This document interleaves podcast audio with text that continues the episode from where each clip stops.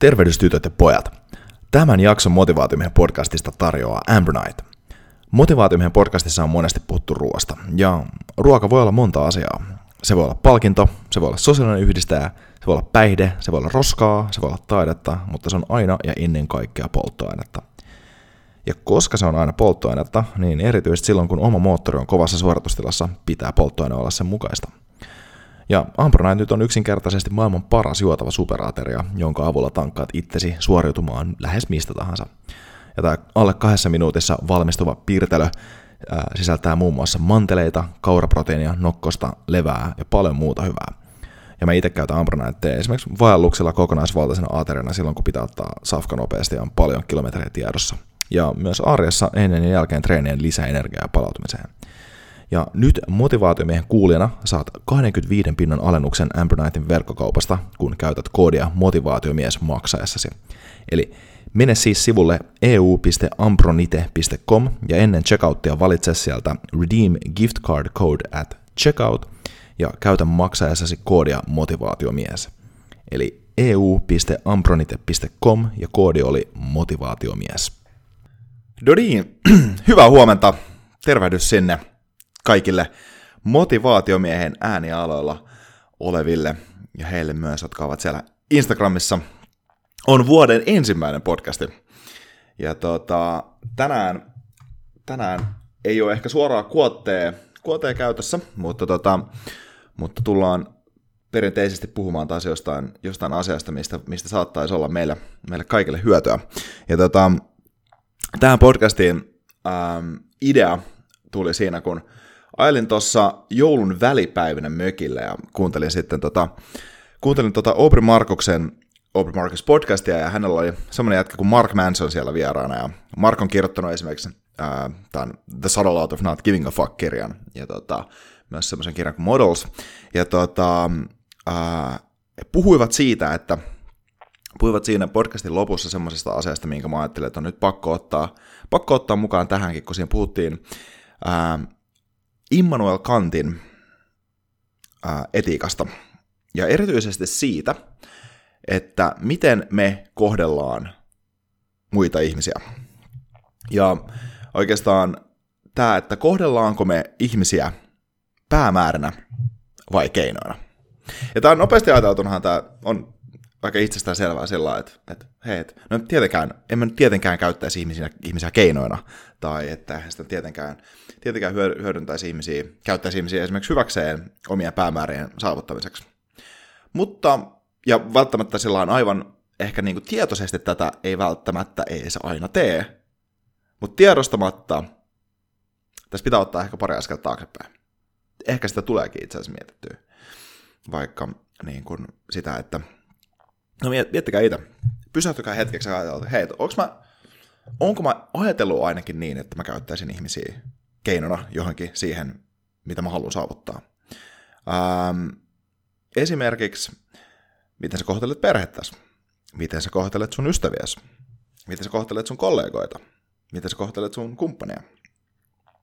Tämä ei välttämättä tarkoita sitä, että meillä on joku semmoinen ähm, monimutkainen suunnitelma siihen, miten me manipuloidaan ihmisiä tekee asioita, jotka hyödyttää meitä, vai saatetaan tehdä tällaisiakin, ja varmasti alitajuisesti tehdään. Tässä on ehkä enemmänkin kyse siitä, että, että tota, lataako muihin ihmisiin semmoisia odotuksia kanssa, että kun he saavat tämän asian aikaan, niin sitten tämä asia, mitä mä teen tässä näin, edistää jotain. Eli, eli ottaako siitä, tekeekö se, asettaako, asettaako muut ihmiset sellaiseen asemaan, että he on jonkinlainen osa meidän esimerkiksi meidän tavoitetta ja meidän saavutusta, sen, sen tavoitteen saavuttamista. Koska silloinhan se on helppoa myös, jos me mietitään tällä tavalla, niin laittaa vastuuta tästä asiasta, ää, tämän asian, mikä tahansa se asia onkaan, ja sen saavuttamisesta näille muille he, ihmisille. Ja, ja niin kuin, tämä niin kuin, tätä kannattaa ehkä miettiä kanssa, että onko muut ihmiset keinoja onneen vai menestykseen, vai onko ne päämäärä itsessään. Ja esimerkiksi mulla mul tulee, niin kuin omana esimerkkinä voin tähän sanoa, sillä tulee helposti mietittyä, niin kuin aikaisemmin yhdessä podcastissa puhuttiinkin siitä, että puhuttiin just tästä, että mitä väliä, mitä muuta ajattelee meistä, mutta kyllä tulee, tulee, sitä, tulee sitä aika paljon mietittyä, mitä muut ihmiset ajattelee musta, ja, ja sitä, sitä niin kuin, mitä ne miten ne, miten ne miettii tai miten ne ajattelee musta, niin silloin tulee mietittyä myös, myös tulee tehty päätöksiä sen mukaan, mitä muuta ajattelee musta. Joten tällöin näillä ihmisillä on käytännössä välinearvo mulle, koska heidän mielipiteet mulle vaikuttaa siihen, on, on keino jonkinlaiseen oloon silloin, tai jonkinlaiseen asiaan. Ja tossa on niin kuin hyvä huomata, että, että loppujen lopuksi, loppujen lopuksi se asettaa jälleen kerran nämä muut ihmiset semmoisen tilanteeseen, että ne niillä on kontrollia, tai sitten he on jotenkin, heille asetetaan jonkinlaisia odotuksia, mistä he ei välttämättä voi olla mitenkään esimerkiksi tietoisia. Tai myöskään välttämättä heidän vallassaan myöskään näiden odotusten suhteen toteuttaa yhtään mitään. Ähm, joten tota on ehkä ihan hyvä, hyvä kans kelaa. Ja, ja tämä ei välttämättä ole huono asia, siis niin kuin lähtökohtaisesti. Totta kai me, me varmaan jossain määrin automaattisesti käytetään toisia ihmisiä keinoina, eikä pelkästään pääverinä ähm, sinänsä, mutta se on myös ehkä ihan hyvä asia tiedostaa, että, että ainakin silloin kun saa itsensä siitä kiinni, että hei, että nyt, nyt mä käytän itteeni, tai nyt mä käytän tätä toista ihmistä mun onnellisuuden välineenä. Tai nyt mä käytän tätä toista ihmistä välineenä siihen, että mä saavutan jotain. Niin se on ehkä ihan hyvä huomioida, että sitten siinä kannattaa ottaa kaksi askelta taaksepäin, että okei, onko tämä semmoinen asia, mistä tämä toinen ihminen on myös tietoinen, että näin tässä tapahtuu. Eikä, eikä välttämättä, eikä välttämättä sit oikein, ainakaan anna semmoiselle, että jos, jos sieltä hyväksyy vaan, että käyttää toisia ihmisiä välineinä itse, ja sitten tulee standardi, niin sitten siinä kannattaa kyllä ehkä kolaa omaa bullshittia ainakin siinä vaiheessa. Ja kannattaa tutustua Immanuel Kantin filosofiaan.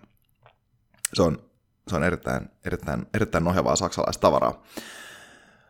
Mutta sitten itse asiassa tässä podcastissa kanssa, mitä nämä, kaksi herrasmiestä jutteli, niin tuli vielä loppuun ja kaikista kiinnostavin kysymys itse asiassa tästä keinona vai päämääränä kysymyksestä.